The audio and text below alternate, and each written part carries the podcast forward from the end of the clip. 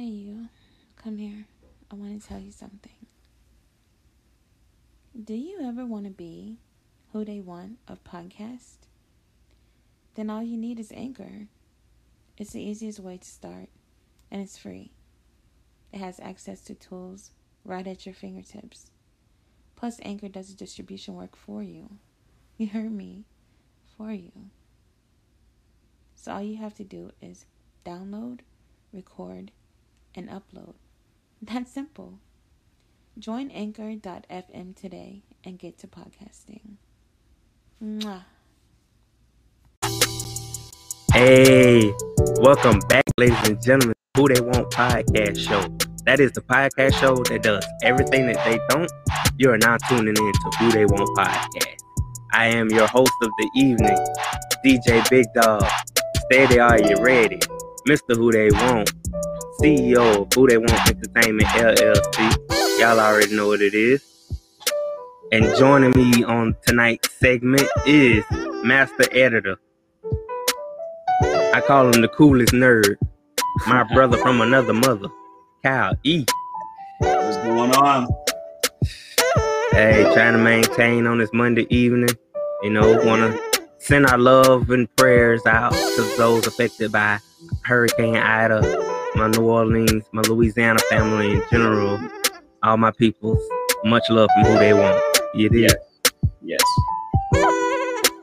As y'all know, this is the pre-show where we just laid back, chit chatting till we get into the show.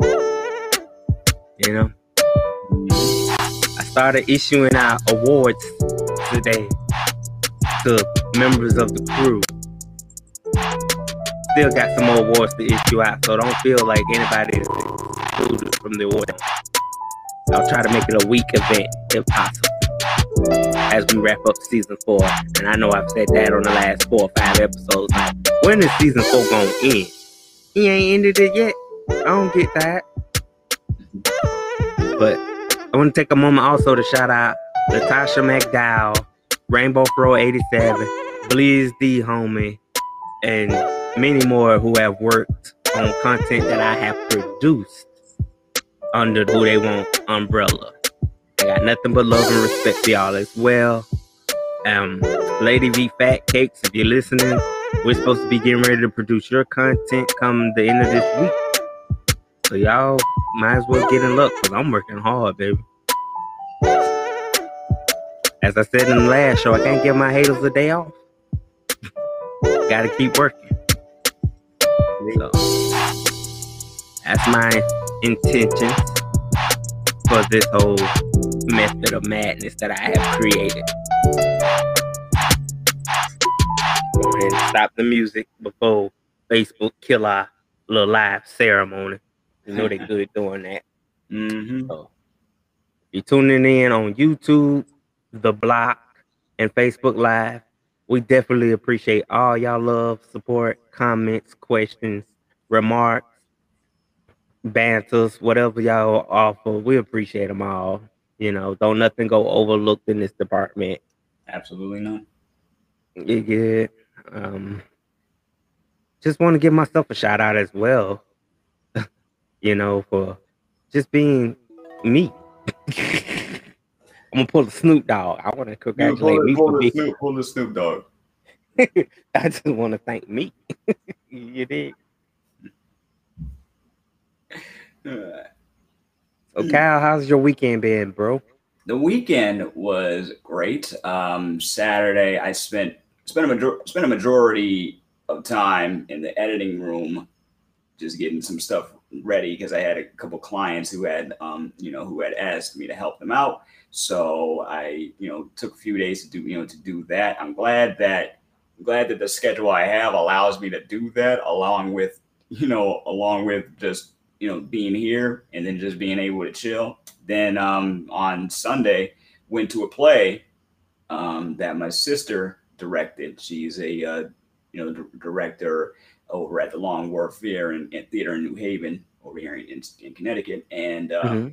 It was a great it was a great great show. Awesome. That's phenomenal to hear. Yeah, Uh, spent my weekend. I did, a- as you know, we did the podcast Saturday evening. Yeah. And like I said, for those y'all that been keep track of me, I told y'all I done invested my coins in some Hulu now. So I spend my days catching up on a lot of classic shows, mostly anime now. You know, been following up with a lot of series. Mhm. And of course, my 90s favorite classic shows like Family Matters, Hanging with Mr. Cooper, Saved by the Bell, you know, stuff like that that I'm The used to like TGIF watching. lineup. Like literally the whole lineup. Like The whole and, TGIF lineup. Did you and I'm uh, crazy. Witch in there too? exactly. Like I'll complain about all the new stuff out. Like I just like this, I just like that. But I can watch stuff I don't watch, you know, 10, 20 plus years ago and be sitting down like it's a brand new episode to me. Like it does not affect me at all. I guess it's just different strokes for different folks. I think what I think what it is is when you give when you give something that you that you loved at a certain point, you know, a rest, and you go back to watching it after years of not seeing it, it hits different. Like when like certain jokes that you didn't get before, since you're Right. an adult, you get you know and you've had more life experience, you get it now. Even in, even in, even in cartoons, it's like, oh no, that no, that's what they were trying to say. Oh my god, what the heck? You know, you get the subtext. It I think that's what it. Uh, that's what I think it primarily leads to. It's all about you know getting a greater understanding of what you didn't know then. You know now. You got the maturity level to be like, oh, okay, now I get the whole context of like as you just said. So it's all about that, man. I enjoy it. yeah, I enjoy life for what it is. You know, like I said, we're still battling this pandemic, and I try to stray away from that department of life because don't nobody want to focus on the depression behind that. 'cause that's all. It's, even though it's taking lives, but it's creating a world of dark depression for us. Yeah, You know. yeah. I've been I've, I've had to dig myself out of that hole a couple times since this whole thing started. Right. But, uh, you know, it's uh, it's a it's it's still like it's still a process because it's very because it's very real. Things have things have changed as a as a result. For I'd say for the good and the bad. You know, not Mhm. just not just one not just one or the other. Like every time I talk about it with people, I like to point out the the positives that came about thanks to COVID nineteen. And even though that sounds like very in a way that sounds bleak to say there was a, there still was a lot of good that came out of this too so Agreed. you know you know Right. Yeah, man. But I think the most important thing is that some people, I ain't gonna say a lot, but I'm gonna say Yeah. some people still don't grasp. It's like it's teaching you to value family again. Like it's Yeah. teaching you. Everybody used to question that. I want to know what love is. I think this is giving you that one-on-one session to understand what it's like to love somebody you care about Mhm. whether it's blood or not blood, like just the love for humanity and existing in this world Mhm. should be crucial. To be like, you know what I'm saying? Even though I dislike you, I despise you, but I still want to see you live yeah because I don't want you to be like me. I want you to be better than me. Mhm. i mean we're still like whether we like each other or not we're still human we're still human beings you know we're only we're only here for a short amount of time no matter what no matter what that is so if you spend time just if you spend time hating on someone because of whatever i don't care i don't care whether it's skin color height they did you wrong back in you know back in whatever time you know that's that's just that to me that's wasting it that's wasting energy you know It is. It's, it's, it is energy that could have been used for manifesting something else. As Mhm. we move on after the pre-show, like we'll get into manifest Monday for you guys.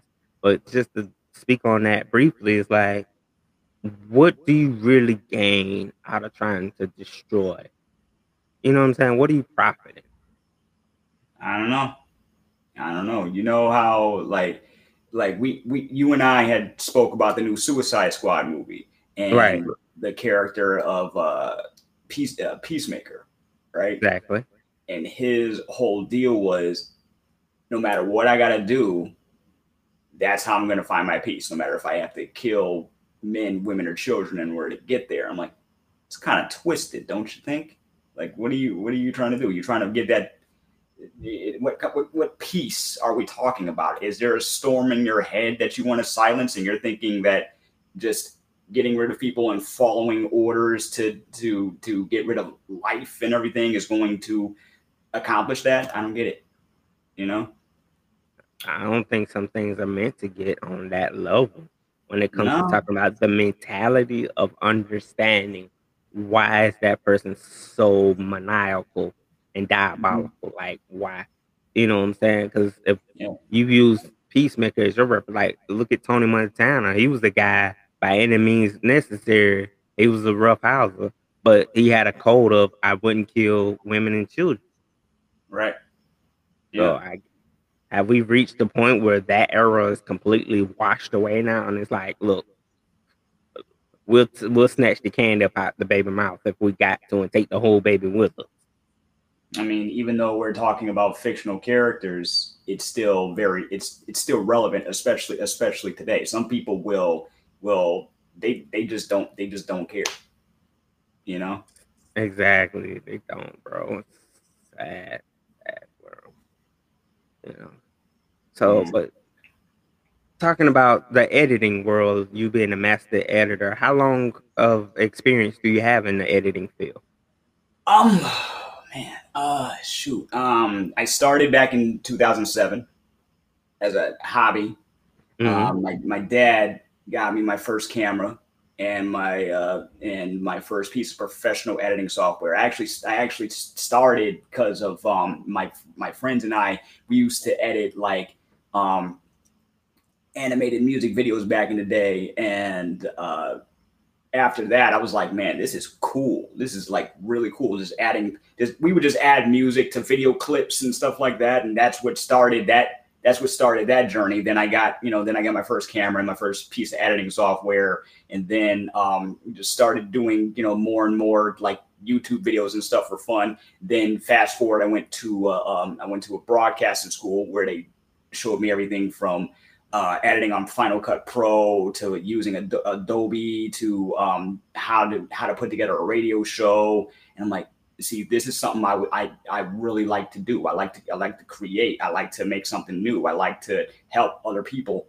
do that. So really, it's it's been a it's been a minute. But professionally, I'd Mhm. have to say in the past, I'd say in the past two, three, uh, two, three years professionally. Everything, everything else was everything else was a hobby building up to that. You know, I had to come up, I had to come to terms with like, could this be something I could see myself doing to really make a living out of? You know, so now I now I'm perf- now I'm really pursuing my passion. Awesome sauce. That's great, man. And I think that's what draws more of the positive energy from it is when you be like, even though it's some people still gonna look at it like, oh, that's a hobby, man. You can't make six figures out of that. But see, y'all looking at the can we make six figures right then and there instantly. You don't look at the time and the dedication to perfect that craft to make it worth that million dollars that'll eventually come in the long run. You know what I'm saying? Exactly. Everything takes everything is trial and error. Everything is trial and error. You think like ev- everybody from freaking um like you you you you you have people that have come out of the garage with pro- with products and had you know and had to patent them and sell and, and sell them. You think that was the first version they came out with? No. For some, for some, maybe others, no. They had to, re- you know, they had to refine it. They were like, okay, what's the, you know, what's the purpose? What is the need, or what is the, what is the want out there? You know what I'm saying? And Right. then they were, and then they, they, they had to. Some people really had to grind. You know, others had, others had connections, but ultimately, it takes work to get anywhere. I mean, look at you know, look at um, look at look at you, big dog. I mean, you're you're you know, you've been doing this podcasting thing for you know for a while, but you also done other things similar to it.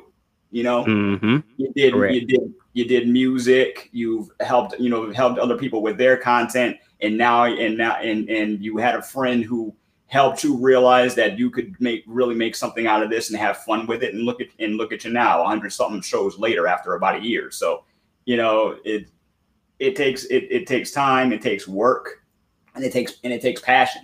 You know. hundred percent true, my brother. Couldn't say it better. Like you definitely put the nail in the coffin on that subject. You did. And with Mhm. that being said, ladies and gentlemen, I would like to welcome you back to the Who They Want podcast show, Manifest Monday.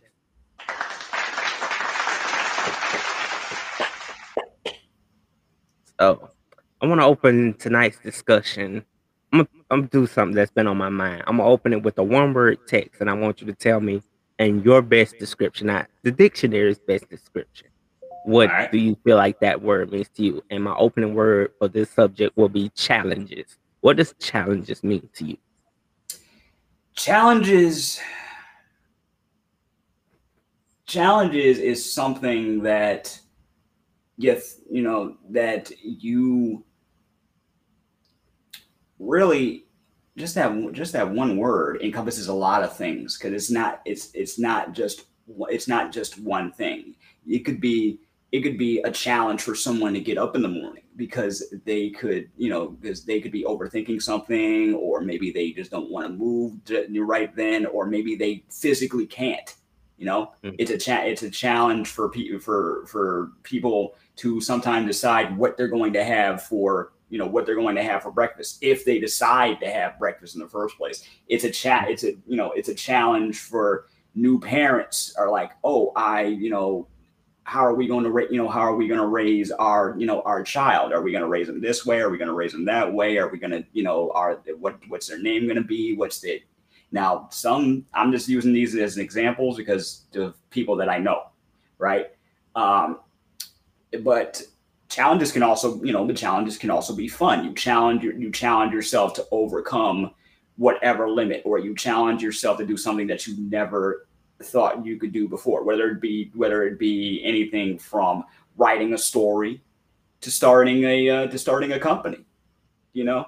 There's different there's different le- there's different levels here you know? Like it's not it's not just a game. It's not just something that somebody appointed you. It's all about it's all about your mental your your mental um your mental capacity like what do you what do you think about this particular um action or um thing or person they're challenging you to maybe think outside the box see you kind of see where i'm going here Absolutely. you know Yeah, yeah. You Yeah. know, that's the answer I was really looking for from a different perspective because mine would ultimately been similar, but then I'd be like, mine has just been like, all my life has been a challenge in a sense. yeah You know, from always being told what you can't achieve, what you can't do, what you Mhm. can't have. Like I made those like personal goals for me. Like that became my challenge of, oh, let me show you I can do it. Let me show you, you know, I can walk. Let me show you I can talk the talk. Let me show you, you know, I can dress myself. Let me show you I can cook a whole full course meal. Like just challenges on that nature. And then became the mental challenges of like, let me show you I can build a brand, build a business, you know, put certain things in perspective that Mhm. most people would look over. I thoroughly would look at and be like, nah, I think I'm gonna take a risk on this. I'm gonna take that gamble. And then because I've always sat at the table of the ones that you would always talk about. Like, you know, if I hear you whispering about, oh, don't sit next to Susan Martha, they don't do nothing but sit quiet and do nothing and you know, this and that and the four. Oh, I'm gonna go sit with Susan and Martha. I want to see why they so quiet. Obviously, they doing something creative if they got you talking and stirring the buzz about the particular people. So that's Mm. would be my angle. I would sit at the ghosted table. Mm. Never felt more alive. Ah. See, I'd be I'd be the one that look like, especially especially growing up. If some, if I heard anybody say that, I'd be curious as to why. But I'd pretty much stay. I'd pretty much stay in my lane, you know. Um, Yeah. Now it'd probably be a little different, you know. But I'm also someone that errs on the side of caution. But speaking of challenges, sometimes I challenge myself to get out of that um, you know, of that safety bubble I put myself in, you know? So, Agreed. mhm. Now I think that one got to be the biggest challenge. Is when you put yourself in a bubble for so long, and now you're like, "Oh, do I dare myself to come out of this cocoon to finally spread my wings and emerge?" and take on this challenge because I'm sick of the naysayers. I'm sick of just you bullying and poking at me like I can't stand up and you know fight for this situation. So I'm gonna make it known that I can handle business. Blood, sweat, and tears. Like I don't have to physically fight you to show you that I'm ready to stand up to you in a challenge. Mm-hmm. Yeah. Yeah. It's uh it it's uh you know it, it like it's it's different for it's different for everybody. Like I'm I consider myself to be a, a, a late bloomer on some things, right? Mm-hmm.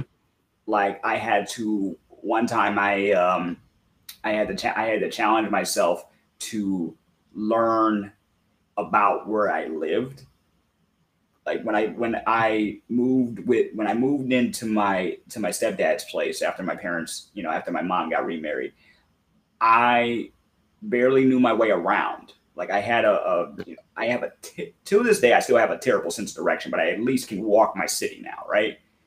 Okay. But, but before I couldn't. Like I just stayed in the house, you know, looking for, you know, looking for jobs because at the time I had just, you know, I had just lost my job. They had, you know, shut down. So, and I did not know where I was, you know, like where I was going to go. Like if I wanted to go down to the mall or go down to Dunkin' Donuts or whatever, at that point I didn't know let my left from my right because I kept thinking, okay, if I go down here, I'm going to get lost. If I go down here, I'm going to get lost. Right. Then one day, one day I had a talk with my mom and we hired a coach to help me out. And they didn't believe that I, they had asked me, where am I going to go? Like, you know, where's Dunkin' Donuts? We're in this, we're in this guy's car, right? And mm-hmm. we're talking about, you know, we're talking about life and stuff. And he asked me, like, okay, so you go from here to Dunkin' Donuts. Where's the Dunkin' Donuts? And I said, I don't know. When the Dunkin' Donuts was literally right down the street, but I was put on the spot. So I clammed up. I was challenged and I clammed up, right? Right. It wasn't until he saw me like on the verge of tears where he realized, oh my God, he's not kidding. Like we're in we're in his car. He's challenging me. He's saying, I'm gonna play the part of the GPS. I'm not gonna move unless you tell me where to go. Right? Right. Then, Okay. then he realized I didn't know where I was going. so so after so after that we would go back and forth to different spots throughout the city you know and he would challenge me to figure out where to you know which routes to take to go to go right? And that took that took Mm. a while. That took a that, that took a while of, of training because like i said i was very i was in my bubble. I relied on on my family to get to where i was going i shoot i knew how to take the bus but ask me if I took the bus on my, you know, like on my own without anybody having to tell me. It was very, you know, it was very rare, right? So Right. that was when I had to challenge myself to, you know, to figure out where to, you know, how to get from, you know, how to get from place to place on my own. And I was in my twenties. So that's what I mean by like, and I've lived in this city my entire life. So that's what I mean by late. That's what I mean by late bloomer, you know? I mean, but don't feel bad because think about the listeners out there that are still dealing with this type of issue. So don't just single yourself out short at it's just you that ultimately wouldn't get it. Because me personally, I'm the type if I can't remember a, a particular landmark in Yeah. my memory bank of where we're going, then I wouldn't Yeah. know to tell you to go left or the right way. I just like keep going straight, keep going straight, keep going straight. Like my, you know, my attention span my parental views will be like, nope, that ain't, you know what I'm saying? Because I'm still looking left and right, like, nope, I don't remember seeing this. I don't remember seeing that. Mm-hmm. And then finally we get to, you know, a certain mailbox or a certain restaurant or something that sits there, and I go, oh yeah, you make a left at this spot and you go down Right. this road, yeah. And then as we go on, things are starting to become more aware. So I would challenge myself to try to remember at least four to five different things Mm. Mm. to you know identify how to get to that location that we trying to get to because you're right it sucks when the other the driver becomes your gps and sometimes the driver be testing you they'll know exactly where they going but they Yeah. gonna look at you like all right tell me where i'm going and you Yeah. like i know That's you don't exactly- i know you exactly what the you're house and map this Yeah, that's exactly what this training exercise was about. I even have a I even have a best friend who does not like when when she lived here, um, she knew landmarks. She didn't know street names, right? Right. So she could walk the two hours it took, you know, to get to to get to my place on foot. When I used to when I used to when when my before my mom got remarried, we lived in a different we lived in a different spot for about ten years, right? Mhm. And and um, one of my homegirls, she would come and visit me, and we would ha- and we would hang out. But she lived on the other side of town, so it took her a while. But she knew how to get there and back, no problem. But she knew her street name, but she didn't know she didn't know like every street name it took to get to my place, right? But she just knew how to get there. So at least she knew like landmarks and stuff. She even had to show me how to get to her place when she moved. But it was um, you know, it, it was still a challenge because I was very, you know, especially in the dark, things look different in the dark to me. So it was very um, you know, it was very unnerving to to get out of that, oh my God, I'm gonna get lost thing, you know. Right. Sometimes all I had to do was go straight ahead, but I was taking every twist and turn I saw, you know, because I was like, nah, that doesn't look familiar. That doesn't look familiar. Um, but I got, you know, I got, I got through it. It occasionally still happens, but I can, you know, but now I can walk pretty much everywhere. You know, I just have to take my time and paint the mental picture of where I'm trying to go. You know, Absolutely. Absolutely. I love your take on that. I love how you narrated exactly what challenges is for people.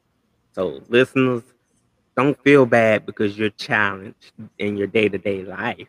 You just Mhm. gotta sit back, observe the situation, and then figure out a method of approaching that situation to get through those challenges. So Right. I'm gonna move on and say the next word would be handicap.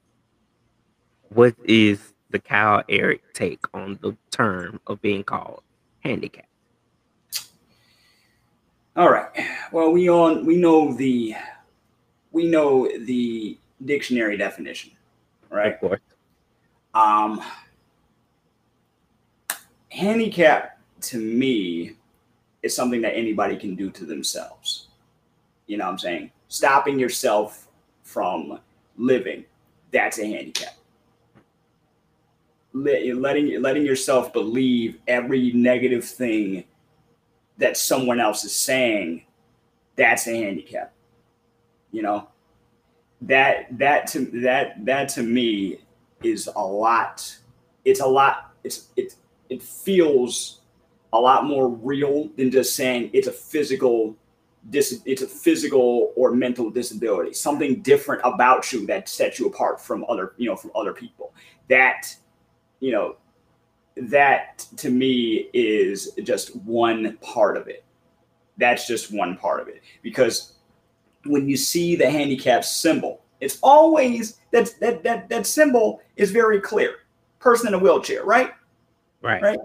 yeah that kind of that while that symbol looked cool to me and i like the way they updated it um, at the same time that to me is only one part of it right like i don't Mhm. like to say handicap anymore i like to say handicapable or Right. um, or um or or like differently abled even though some people don't like the i, I saw a list of terms that on a uh, on a uh, um on a group i'm a part of matter of fact that somebody shared and it's like a list of terms that we're not using anymore right Okay. that we that we refuse to that we refuse to use if i could find it i'll send it to you Gotcha. um so ha- yeah handicap handicap to me is letting letting someone else's words or someone else's feelings about you dictate your moves.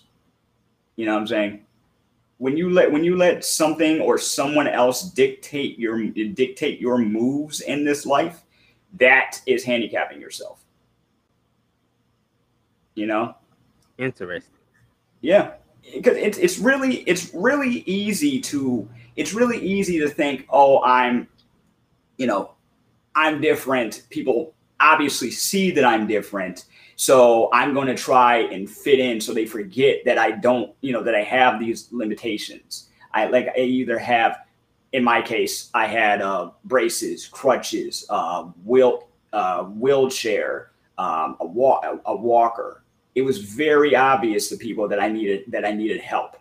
So some, you know, they pitied me, and that pity led to me just letting them do whatever because they thought they were doing the right thing. Which I will say, you know, they were, except they for there were times where they forgot that I'm still human and I had mm-hmm. to explain that to a I had to explain that to a family member just recently. The reason why I hated school is because I didn't feel like myself.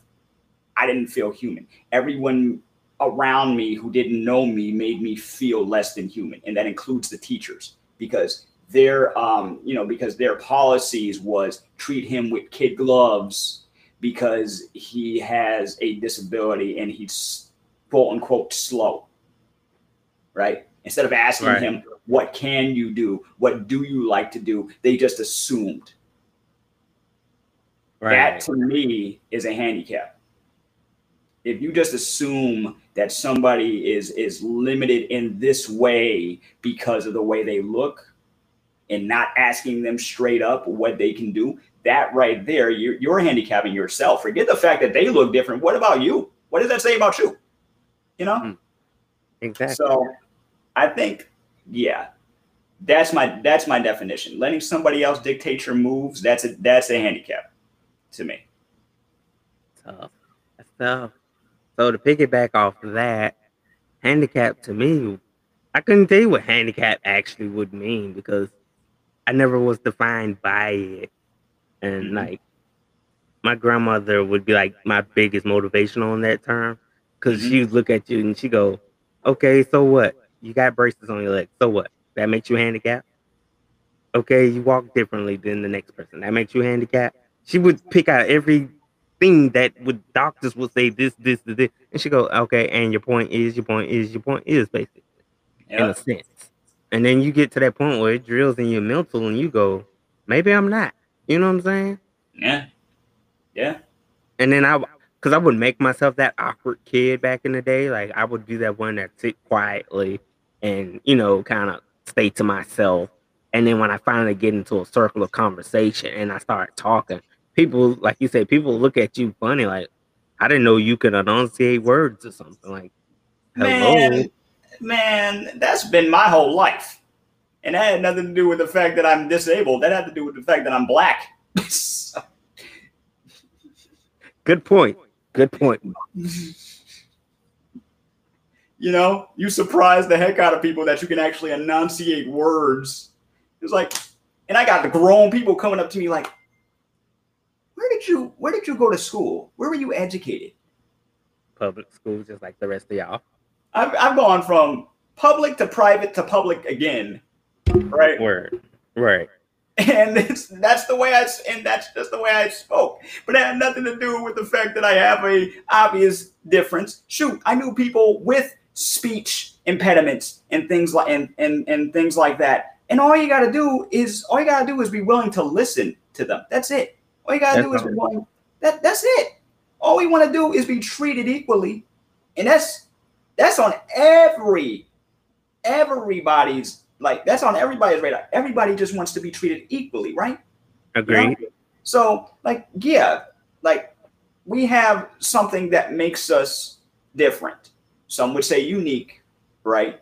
But but being hand being being handicapped or being or or disabilities, it's a spectrum. It's not just one. It's not just one thing. So can we try to just communicate? You know, just can we can we communicate and relate? I don't care if this person can't even talk. Let's try and figure out what they can do to, to properly communicate with the next person, and then let's see if we can work around whatever the whatever that difference is, whatever that challenge is, you know. Agreed. And people fail to realize that some of the most, you know, world renowned geniuses were handicapped people. Facts. Facts. You know what I'm saying? We put them on these monuments and these pedestals as yeah. average human beings, and they wasn't. yeah. Yeah. As your slogan would say, never be normal. Like, when has people or societies we known had ever been normal.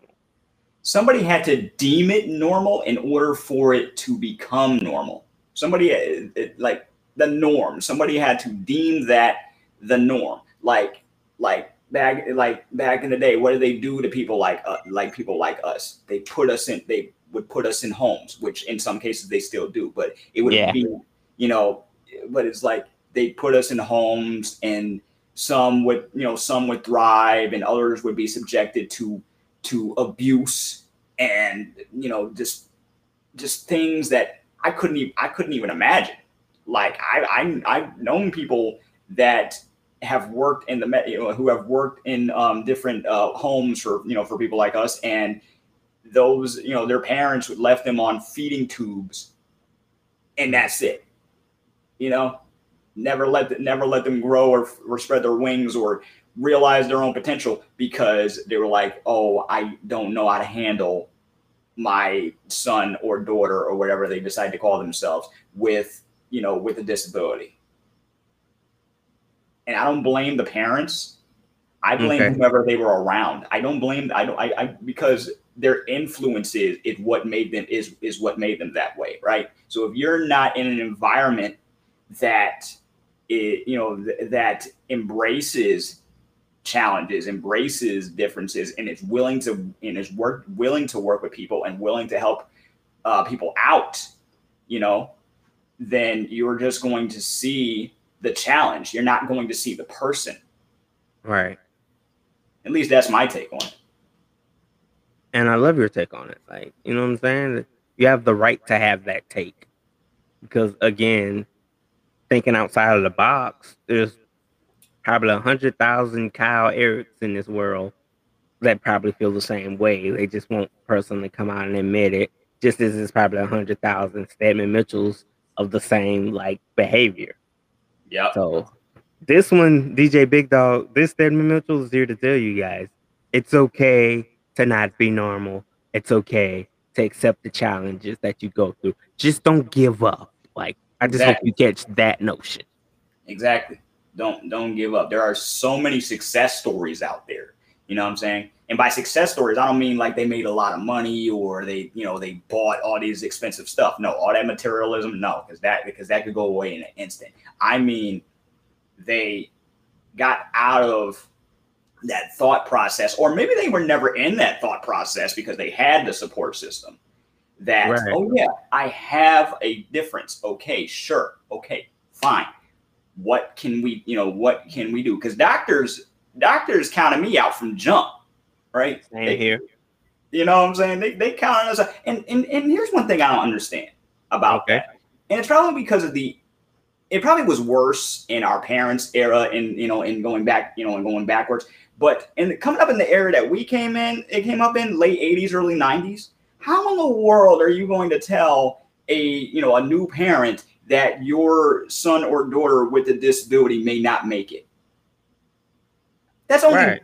That's only one possibility. That's not the end. That is that is that is not the whole that, that's not guaranteed.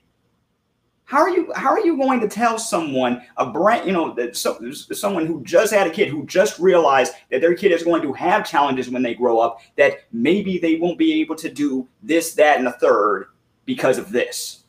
So you might want to prepare them for you might want to prepare them for this well here's an idea doctor sir madam how about you do some research and figure out what this you know figure out over time what this person can do my parents when they had me they didn't know how to you know like what what cp or anything meant right Mhm. at Okay. the, t- at the time. But they, you know, they did their research. They had people. They had people in their corner. I got the therapy. I, I got the therapy I needed. You know, I had my first surgery. I don't know when. Like I was only like a few months old because the CP also affected my eyes. I had lazy eye and stuff like that. Right Mhm. but I couldn't remember that. My first real three surgeries as a kid, I can remember those vividly, you know? Right. But but when I started hearing stories of kids who had similar challenges as you and I, and their parents didn't know what to do, so they just left them in a home or something, or left them with a relative or something like that. It was like, wait, what? Like, really? I couldn't Right. fathom that because my because that was not my life, you know.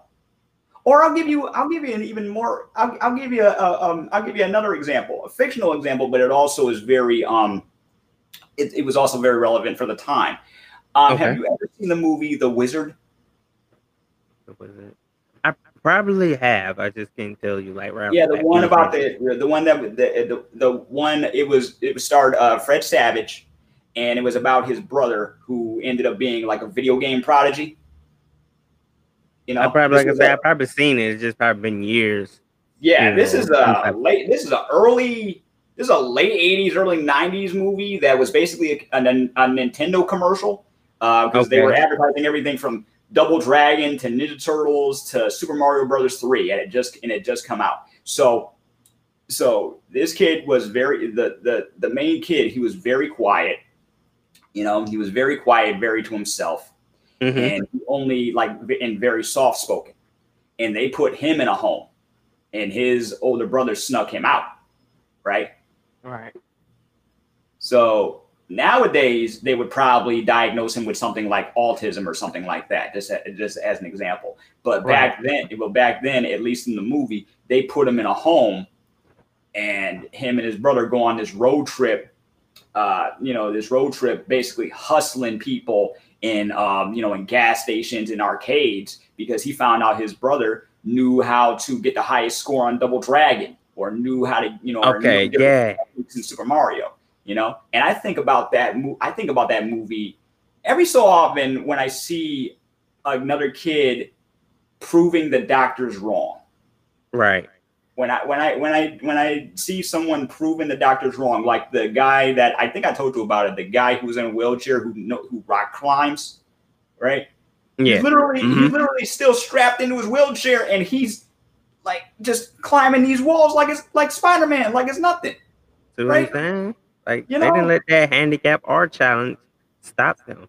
And since we're on the subject of cinema, like you got to look at the movie Rain Man as well.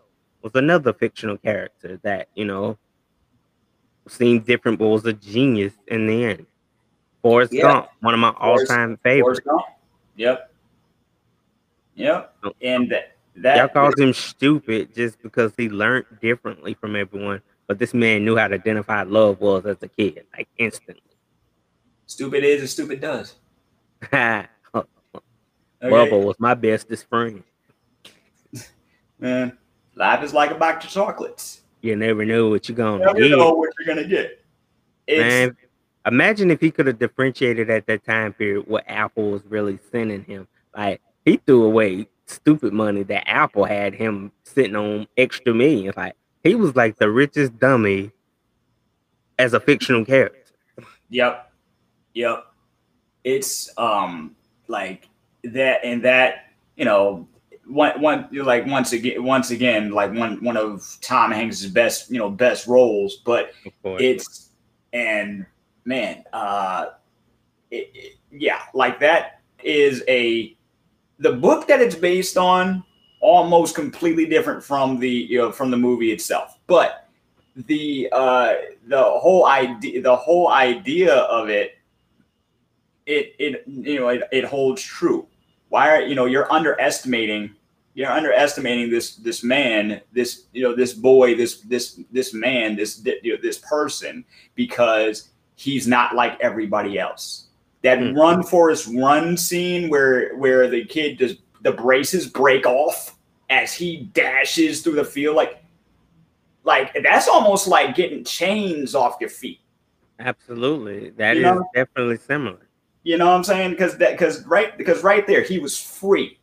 He was free from the judgment. He was free from the looks. He was free from the you know from people making making fun of him, and it was all because he loved his mom, and he loved Jenny. He Without a loved, doubt.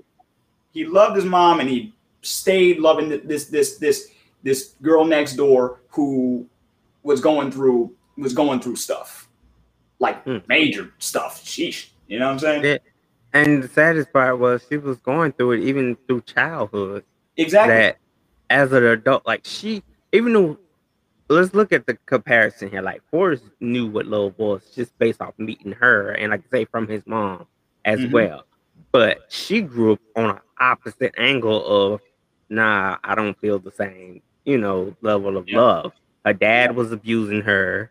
Her mom had already passed. hmm You know, she had to go live with her not so favorite aunt.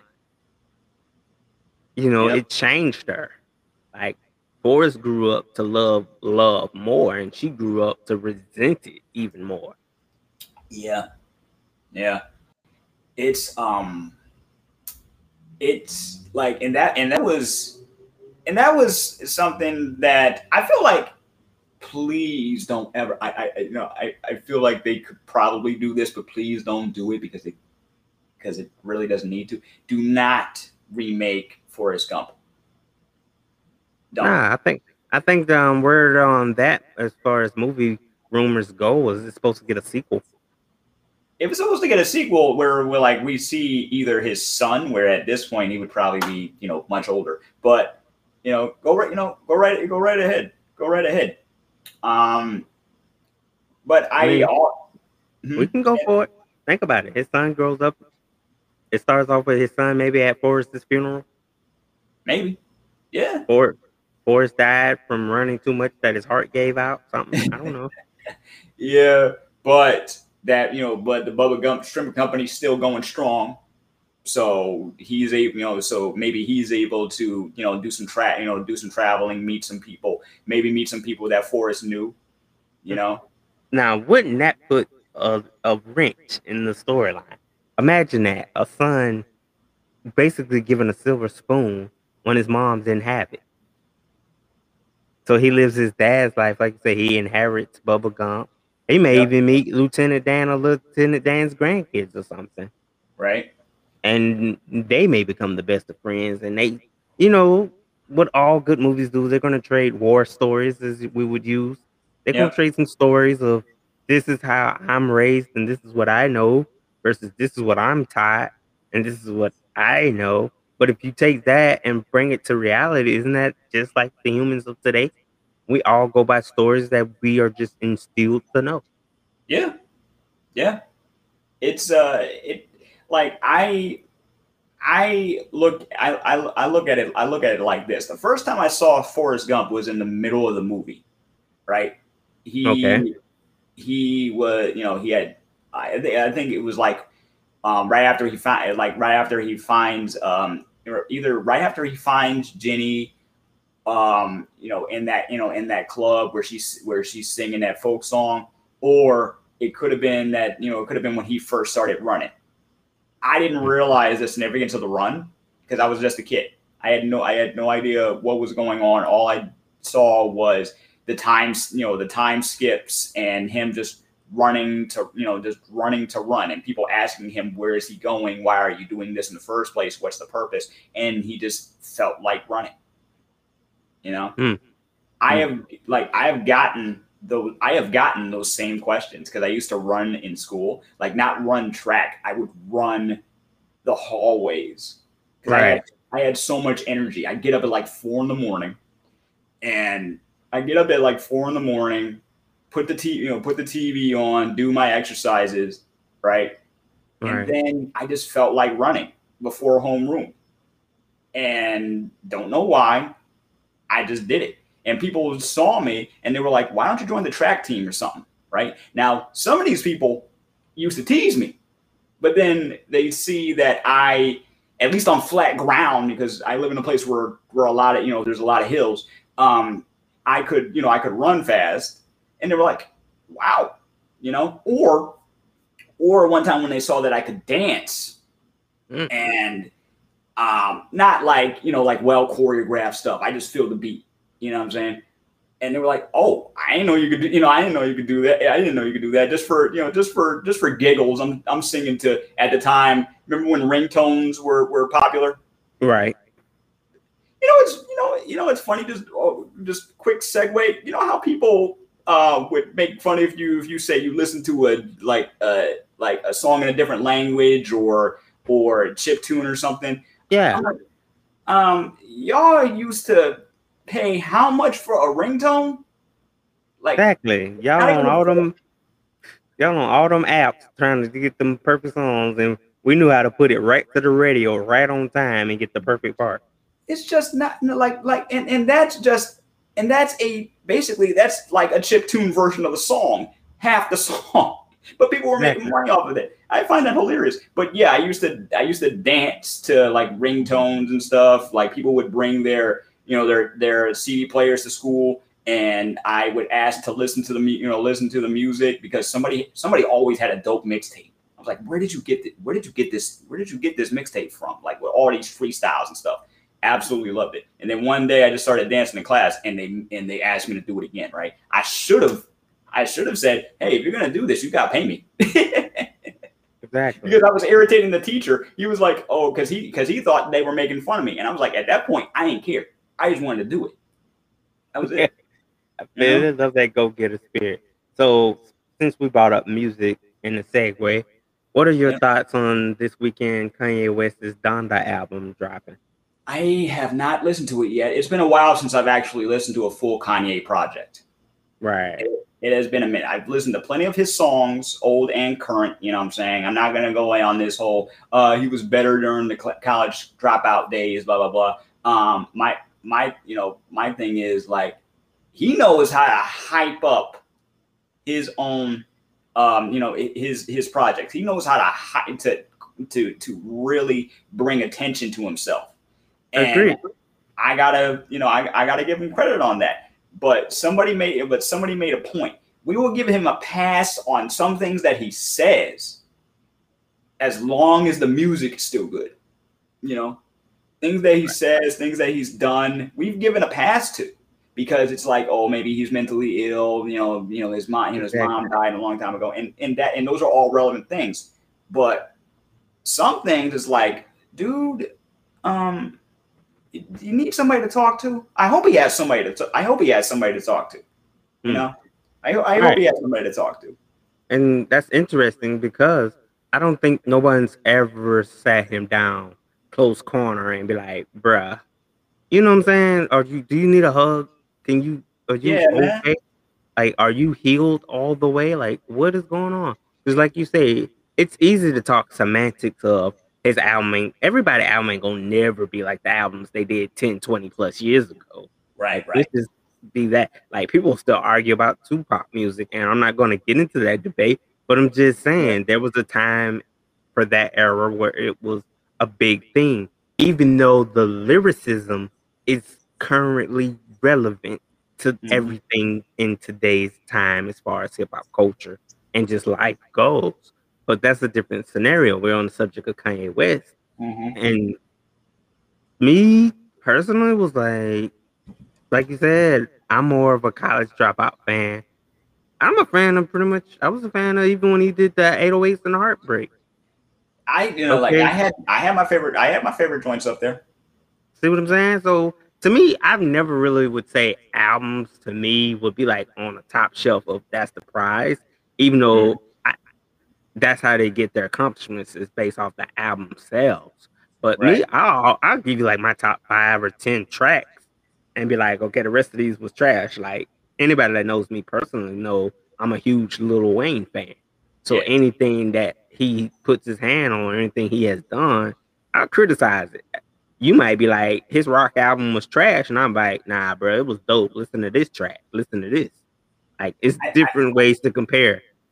I kind of liked, I kind of liked Prom Queen, like the the, the, the single off his rock album, uh, Prom Queen, because because um, it's like everybody knows a girl like that in high school. Everybody, every everybody, everybody knows someone who seems very, you know, very, uh, you know, like very popular. You know, got everybody, you know, got all the guys or some girls drooling. You know what I'm saying? And just, you know, and then you got the, you know, then you got the nerdy, the nerdy guy or the guy that no one really pays attention to, who's really feeling her, but you know, and and they might they might end up being they might end up being friends. You don't know, but it's like that. You know, the prom queen is crying, sitting, knocking at my door. I'm like, you know, I get it. I don't like the fact that it's you know all auto tuned and distorted, but it still gets stuck in my head. You know. That would be one of those songs that I would go back to when I'm feeling some type when I'm feeling some type of way. That and Right. um that and uh I feel like dying. But not because I felt like it was it was it was is because of the like the the vibe of the song you know you know they- you know you, you, okay you know all right that that phrase music gets me high absolutely. uh, yeah that that that that that is so true especially for my for my brain that is so that is so true you know Agreed. hmm yeah, Oh, it's, it's definitely it's definitely my drug. Like my drug of choice would definitely be music. yeah yeah most Like I, definitely I'll watch my TV, cut my TV completely off just to cut on YouTube music and play my playlists as I be them put together. You know, Oh, like yeah I'll I- escape quicker. I'll, I'll do the same you know i'll do the same thing when i just need a like when i'm in the middle when i'm in the middle of, of just a cool down time if i'm like cleaning out my you know cleaning out my computer or i just or i'm just trying to you know trying to get myself in the right mindset i will go through my playlist and find that song. I'm looking for i'm looking for that vibe. I'm looking for that tone. I'm looking for that lyric that will set me on that path of whatever my idea is. You know, Absolutely.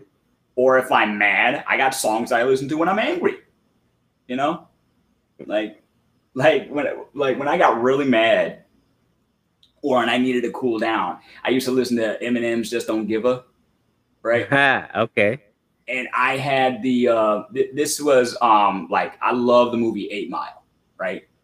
You know, I love the movie Eight Mile. So when the DVD came out back in 2001, this is hey kids, uh there was a time in uh 2001 where we had options on uh how to you know how to look at our movies on DVD. We could either do a widescreen or full screen Show And, did. We did. you know early days of early days of dvd oh man i just saw this documentary on laser discs it's, re- it's crazy um but um but yeah one of the special features on um on either that either the eight mile no it was the eight mile soundtrack or the eminem show cd yeah it had the preview of eight mile it had the preview of eight mile and then right next to it was the original video for just don't give a along with a um along with a 1998 eminem freestyle in concert.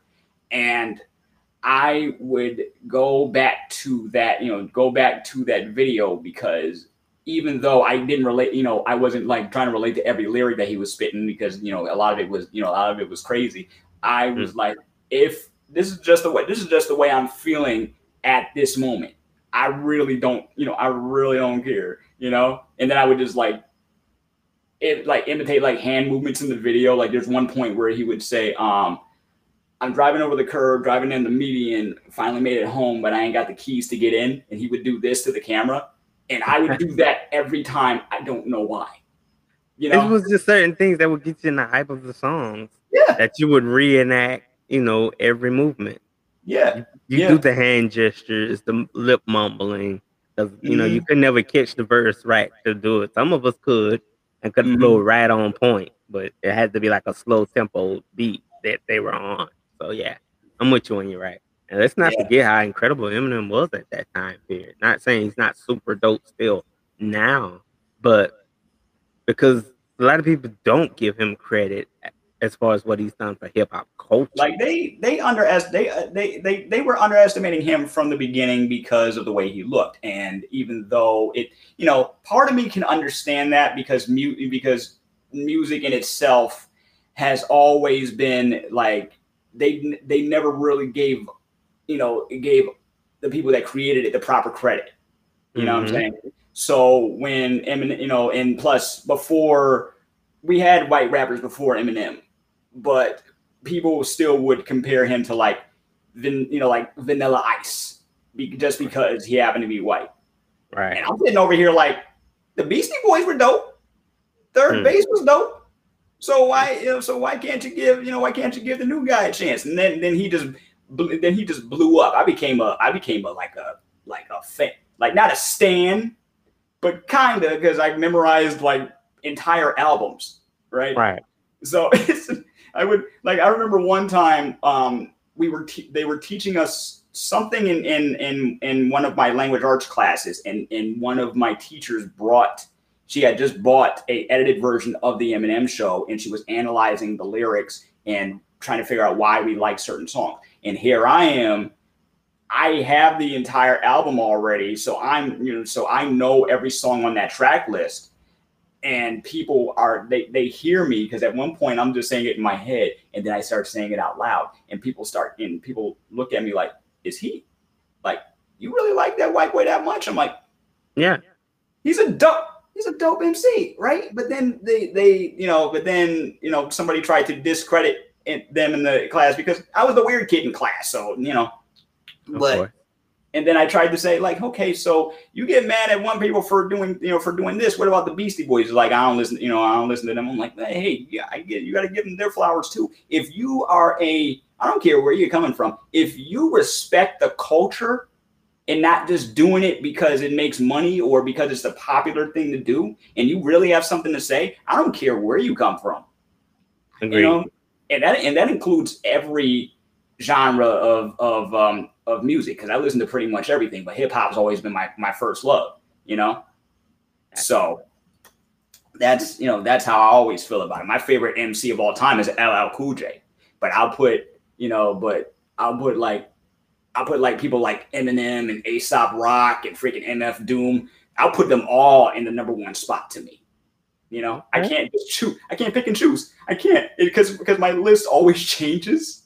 Every time i hear a Right. and i know they have like more than one project i'm going down the list. I'm like what else they got? Oh bam oh hey yo run run the jewels? Bam. Uh, free, uh, freaking, uh, freaking, uh, big ups to OutKast. Their, their, um, you know, their ATLiens album is like what, 25 years old or something? Something like 25, if we're accurate, 25 or 35, one of the two. 25 or 30 yeah yeah it, and and of course i gotta you know i gotta put nas in there and you know my my my list and my tastes always change you know Right. so but that's got that's gotten me through some you know that's gotten me through some times too you know so that's why i can't ever discredit i can't discredit anything that they do because like you guys have gotten me like pe- people like like freaking um uh tech, you know, like freaking Tech N9ne, um, freaking Heavy D, um, Snow, Snow the Snow Tha Product, Queen Latifah, freaking MC Lyte. They've all gotten me through some like some tough times, and I have to definitely credit my family for that too because they introduced me to them in the first place. You Right. know, so Shout out for that. yeah. hmm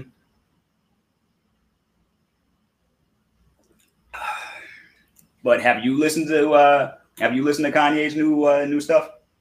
Well, to answer that honestly, I was checking it out right before the show started, and Mhm. to be honest, I was not a fan. You weren't feeling it so far? I'm not. like A, I'm not feeling. I'm not. I'm not. I would actually give YNW Melly "Moment in Slime" or whatever his new one is. It's Mhm. "Moment of Slime." But I would definitely give. And they trying to downplay Melly album, telling me it was just something put together. Y'all got to look at it. That man is locked up.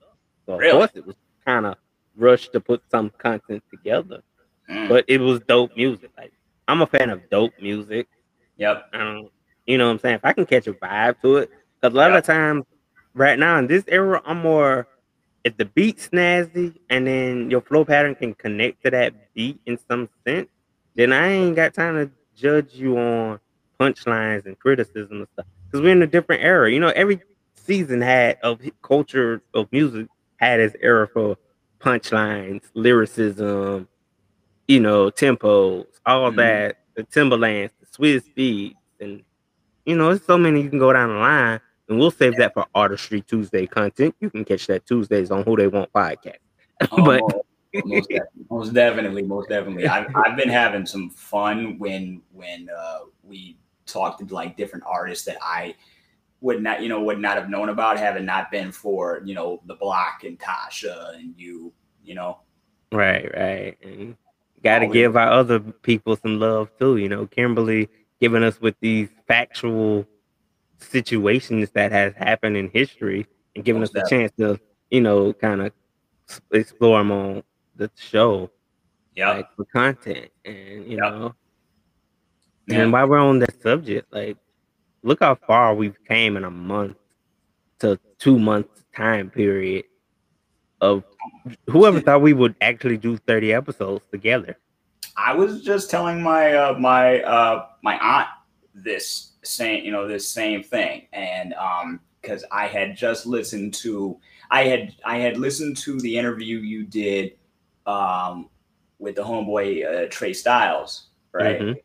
And I'm you know, and I um and I started talking about like how like you know how your grind is similar to mine as far as you know as far as what you want to do with like the who they want brand because with my you know because with my stuff it's like I don't put out episodes every week you know but you're doing what I've always tried you know what I've always tried to do and strive you know and strive to do. I think that's another reason why you know we connect because it's just like we get you know we get we get we have different perspectives but we love what we love what we do. Everybody that we've been working with thus far they they absolutely love what they do and they all come from different walks of life different ages different life ex- you know, different life experiences you know everything so it's you know so it's like we hear each we hear each other out and we just let them be and we just let them be them you know Exactly.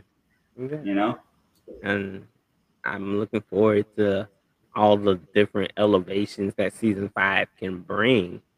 You Yep. know, hmm I'm looking to do maybe some group sessions with us, like where we can sit down and discuss creative ideas for certain days of the week or something like that. Yeah. Oh, that you know, yeah, definitely. Just like bring out some ideas, see how we can make you know, see how we can make it happen. It, and and I and I think that's that's another thing that needs to be ex, you know that needs to be explored. You know how like creative creative people they start they think differently. You know? Right. They see the world differently. Like regardless of what the art is, everybody everybody is not everybody is not the same and they've actually done studies and they've seen that um you know that certain chemicals in the brain are heightened when this person is thinking or when this person's in the middle of the creative mode or whatever you know or even in their sleep there's something about it that's there's something about it that's different you know?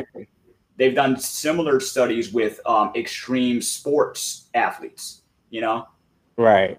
so it's so it's like how come we haven't really explored that side the positive side of of mental of mental health of the mental health discussion you know you know like like okay perfect example would probably be robin williams right that Agreed. dude that dude was always on and he had the big and he had the biggest heart and he could act and he could you know and and he knew how to make something funny and he like and he was a great father all that you know all that stuff but he also dealt with his own personal demons and that And nobody knew. that nobody knew he kept those out of he kept though as far as i remember he he kept those out of the uh, uh you know out of the conversation like when Right. somebody has an issue usually it's all over the tab and if, and if you're that famous it ends up all over the tabloids. Or you know or they find out something about you later right? Exactly. like um but after um after watching a two hour documentary about him and then there's another one that talks about his mental state right before he uh you know right before it, he um he passed. And they actually they actually studied different sections of the brain to figure out what was you know what was going on right okay. now, some may say that it might have been early signs of of um, of uh, dementia. Um, I don't know. I have to watch the documentary myself. But that makes but that also makes me that also makes me think if he knew this from the beginning, is that where is that why he did what he did? Like it, because th- does that equate with the depression he was feeling? And from I think I'm like you until we get some further clarification, but I think that was the problem. I think it was a matter of he was starting to get early stages of it. That's why he did ended up, you know, exiting the land of the living. But I think it was like he felt like he was getting too old. You know what I'm saying? No, I realized like, okay, I'm at this point in my career where people Mhm. don't think I'm funny no more. Like I done got older. And you know maybe certain voices that he would do wasn't funny. You know, I can be like, okay, that was funny about 10, 20 movies ago. You can knock it off now. I don't know, but I'm just saying. The dude was the chameleon. The dude, was, the dude was honestly a chameleon. He could he could do any like not every movie that I've seen him in. I you know thought was great, but he no matter what the material was was great in it. You know right. what I'm saying? And So- Dave Coulier, Dave Coulier, if anybody know him from Full House as Yep. Uncle Joey, Yep. he's a master of voices as well too. That doesn't get a lot of credit for his No, voice like- work. like really like sometimes I like I've seen him in other stuff, but I didn't recognize him. But then you put him in the full house setting, and it's like, oh, there's Joey, right? I forgot.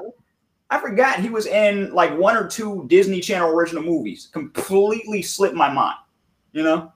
Right. You know what I'm saying? Like it be people like that that just leave an impact on comedy. And if they leave, you'd be like, you're crushed. Like, look at us talking about Robin Williams. Yeah. That's one of the genius of not not just voiceover work and that type of era, but like dude was just funny, period, to me. Like Exactly. Jim Carrey. Jim Carrey is another one of my faves. Will always be funny. He battles with depression. Yep. Um, and, but Jim, but Jim Carrey actually talked about it. See Like- he talked about how he was, you know, now he feels like he like remember when he did you see that clip a few years ago when he kind of went on a rant on how like we're not really, you know, like we're not really here. Everything was like I'm like, you know, even though it's like I don't think he's he's actually saying that we're all in a simulation or anything like that. I think it's I think it's something else. I think he's trying to I think he's trying to use it metaphorically. I could be wrong. Um, but at you know, but at the same time, sometimes you got to read between the lines. Because I've been Right. because I've been one to I, I take things very literally to a point where it's almost cost me friends. You know, Mm. And because sometimes I don't know when to take a joke or I overanalyze that. I can't ever be a comedian because I overanalyze the heck out of a joke sometimes.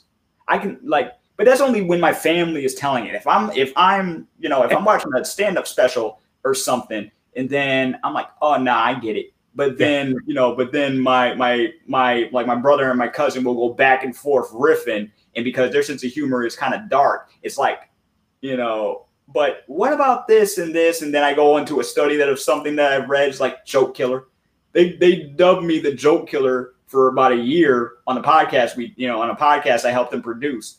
And it was uh you know because my brain always goes for the literal first. Mhm. Got but then you know but then the metaphorical and the comical set in. And then sometimes i get it right away. It just all depends on how i'm feeling at the time i guess. Right, know? it does. Because sometimes you can get me in that I'm not really looking for a laugh type of mood, and you get that grunt side of me, like, uh, you think you just funny today, ha ha, and you're not Yeah. laughing. But but then, like you say, later on, if it sinks in, like I might wake up out my sleep or something, just re laughing at the joke, and be like, oh nah, and then you got to go back and try now to i get it yeah, then you go back and try to fix it, and then they salty because you like, man, you got me in one of the moods. But now I'm back to reality. I get your joke. Shoot me another one. But the funny thing is, when stuff like that would happen, it was already recorded, and my cousin didn't like it when I cut too much stuff out. So mm-hmm. you know, so yeah, like me going like wah wah on the jo- on the joke, that's in there. You didn't have to kill my joke. It was funny. It was funny. the crowd laughed before I got in this room. Yeah. Been there. yeah, but it's like the the the thoughts of like the creative like the creative mind. everybody, because some, some people say, "Oh, I'm not creative. I'm not. I'm not like this. I'm not like." I'm like, you're probably not creative in that way, Mm, right? bingo. But if you are in a different environment or in a different setting, even organ, you know, even organized people are, you know, have to be very creative on how they approach scheduling, on how they on how they approach, you know, clean, you know, cleaning because everybody has their own system. That is Right. that is using your imagination. Yes, it's it's in more of a structural way, you know, but I still count that, you know. Respect. I, yeah, I, I I still count that because you have to think about it first before you do it, right? Of course. So you know, so you got to so you got to give yourself credit there. It may not be like a art piece or anything, but sometimes you might look at something like, you know what? Okay, maybe this can go here, this can go here, this can. Da, da, da, but somebody had to think of that first, you know. I agree with you, bro. Yeah. And so, ladies and gentlemen, we about to get ready to head about this studio. We didn't give y'all enough content. I feel like for the night. So, Kyle, why don't you leave our listeners with a word of affirmation, if you don't mind? I uh, well, I'm going to use one that I use all the time. It's okay not to be okay. It's okay not to be okay. If you have an issue and you feel like you don't have anyone to to talk, you know, to talk about it with, it's okay. Write it down.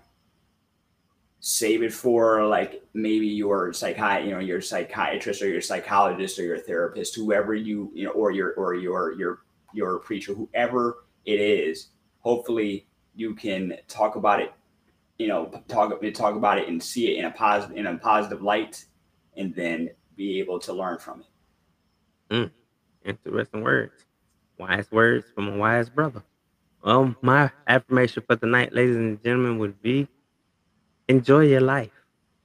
Live every waking moment, second, minuscule of a second. Enjoy your life. Love one another. And just embrace love. Don't be too proud. Don't be too proud to ask for help. Something I had to learn, still learning. Yep. Right. Mhm. So again, I told y'all this was supposed to be the season for a wrap up, but hey, I love podcasting so much. I'm just so dedicated to this job. I'm still gonna Mhm. drop some content this week. So you can look forward to another amazing night tomorrow as Lady Tasha, the Duchess Lady Tasha returns for another artistry Tuesday with some again dope talent, dope artists Mhm. and who knows what this week might coincide. I'm hoping, you know, some more members of the Misfits crew is mentally back together and, you know, everything is good and normal for them to return back to the camera. If not, then hey, we'll work some things out to get y'all in on some more content because I love everybody I come in contact with. And to those I've lost that I came in contact with, maybe it was just meant for me to lose you. I'm not apologizing for it that you won't get, but I'm not going to take away from our exiting of the show. And don't forget to download the block today, free in all app stores. And I know y'all hears be like, the block, they keep talking about the block. Everything Entertainment Expo is this amazing social media platform where you can do everything you're doing on Facebook, YouTube. Not, yeah, you can go live, but you can do Facebook, you can do Twitter, you can do LinkedIn. Like it's basically like an all-in-one social media source. And Natasha Colson, Lady Tasha, is the owner of it. And we welcome anybody to network, entrepreneur, artists, workers, on you know, field workers, whatever you are in life, you're welcome to come on to Everything Entertainment Expo. We encourage you to download the app, come be a part of the community, and embrace the love and fellowship with us. And plus, you can see who they want show live there too. So Mhm. download that today. Show some love and support.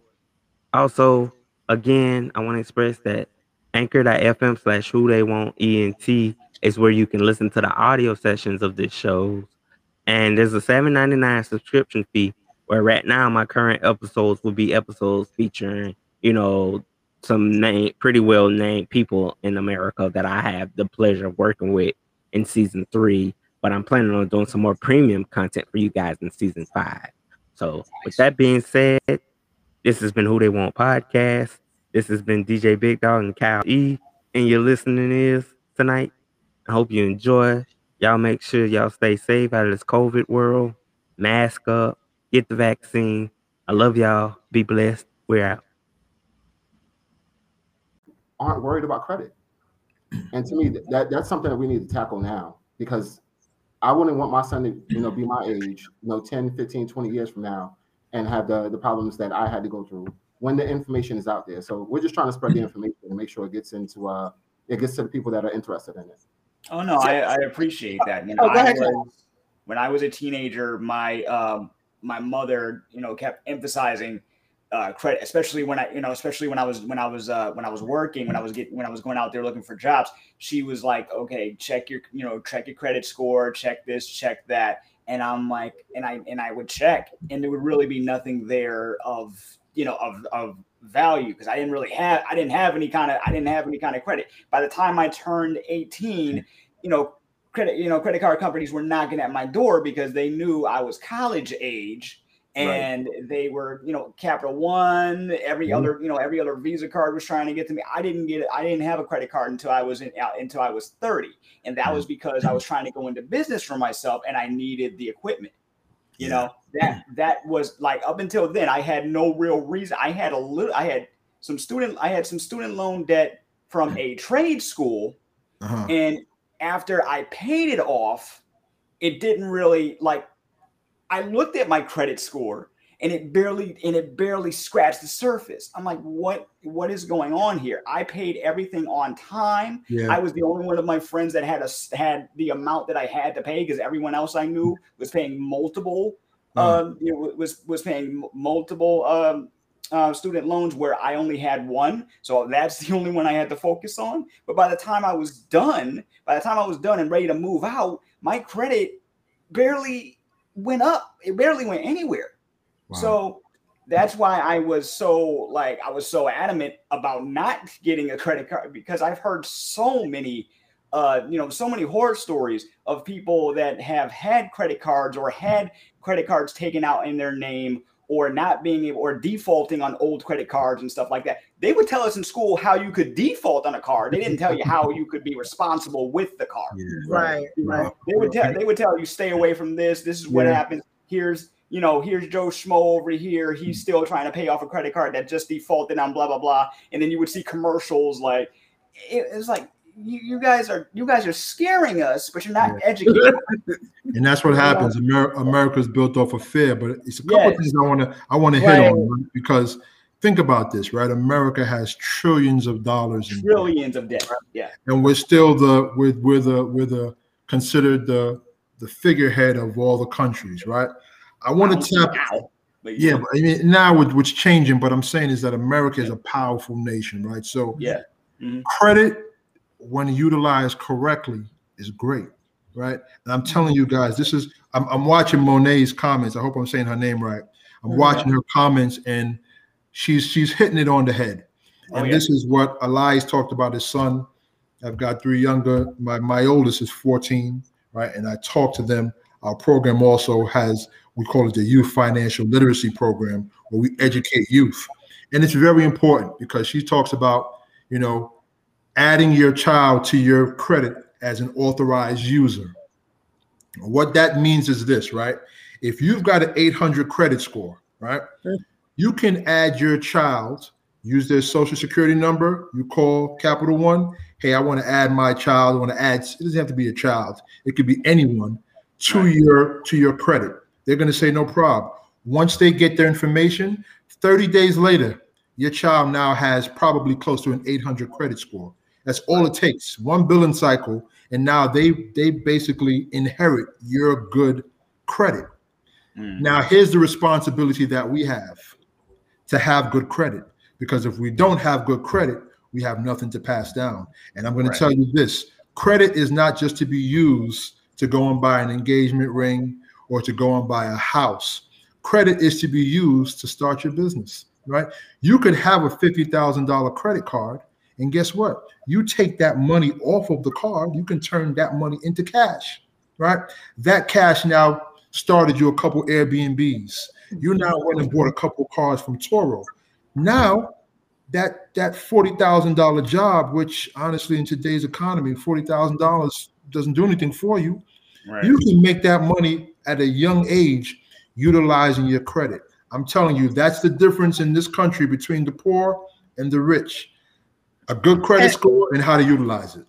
And but let me hit on this: how I feel and I want to ask you guys' opinions and what would you do in the situation in one minute.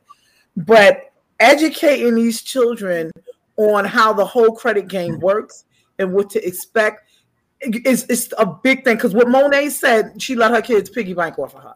Now, me, I did the same thing I my daughter. Like literally, this is uh my daughter's uh Discover card.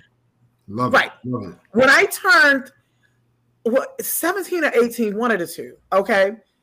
I got a credit card in the mail. I don't even know where the hell this damn thing came from. I, I don't even remember applying for it, but I got it in the mail. It was a five thousand dollar credit limit. Now I had well, I had some rich parents, but I had no job. I had no nothing. You understand? I'm like, where this card come from? Bet I, I, I went out and spent that in a month. Okay, not knowing. I went out. Yeah, I, I then guess what? I called up. I was like, listen, I was speaking to the rep on the phone, and I knew nothing about credit extension. Oh yeah, we give you a credit extension. They gave me another twenty five hundred dollar credit extension. So yeah, I'm like, no, I'm like, damn, yeah. Well, America is great. You know, this is my whole thing right now. I was like, no, but I then found out that was my parents' credit and mm-hmm. stuff. I did not realize. And this is what I'm trying to say. It is so important that children learn in school. Now, you guys, I want to question.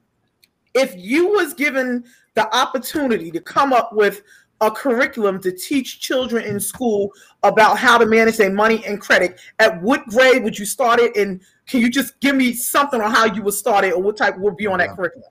I love it. I love it. I think I would start it. Uh, I think I would start at beginning of high school, uh, maybe ninth grade, Mhm. um, because I think that was you know coming into coming into myself at least so I thought so.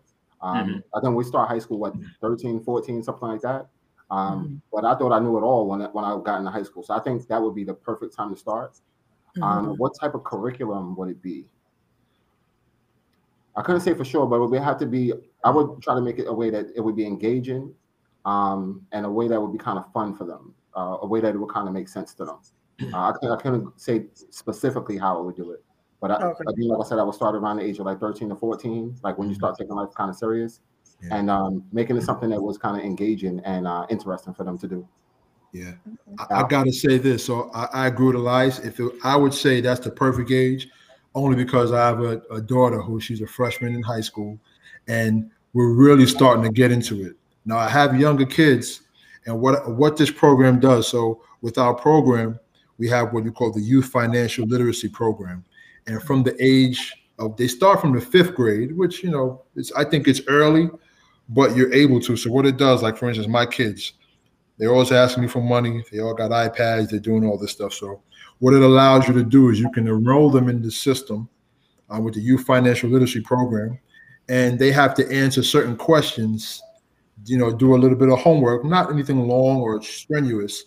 And once they answer the questions correctly, you could make it where once they answer the questions correctly, now they get their their allowance gets released to them. Right? It's a tool for them to learn and to grow. So anytime a customer makes a payment or towards their credit, if you sign up with our program, two dollars of that goes to our youth um, financial literacy program. Um, this past year, we gave away over six hundred thousand um, in Okay. scholarships to high school graduates. Um, I was able to witness it at our you know company convention in August. So it's a beautiful thing. It's it's necessary. Um, and like I said, what will be on it? I don't know exactly what I will put on. You know, as far as if I did my own curriculum, Mhm. I definitely know that you know just the importance of of credit. I mean, Mhm. what it can do for you. You know what you know your utilization, your payment history, at least what goes into making up your credit score. You know, Right. I was in I was in college, I, and I never forget it. My first college I went to, I went to college. I went to New York Tech in Brooklyn. I'm in awe. I'm in college. It's something new to me. And right outside the college door was a desk set up, and they were offering you credit cards. And they're calling you over. Sign up for a credit card. You can get a $500 or a $1,000. No problem. I signed up for a card.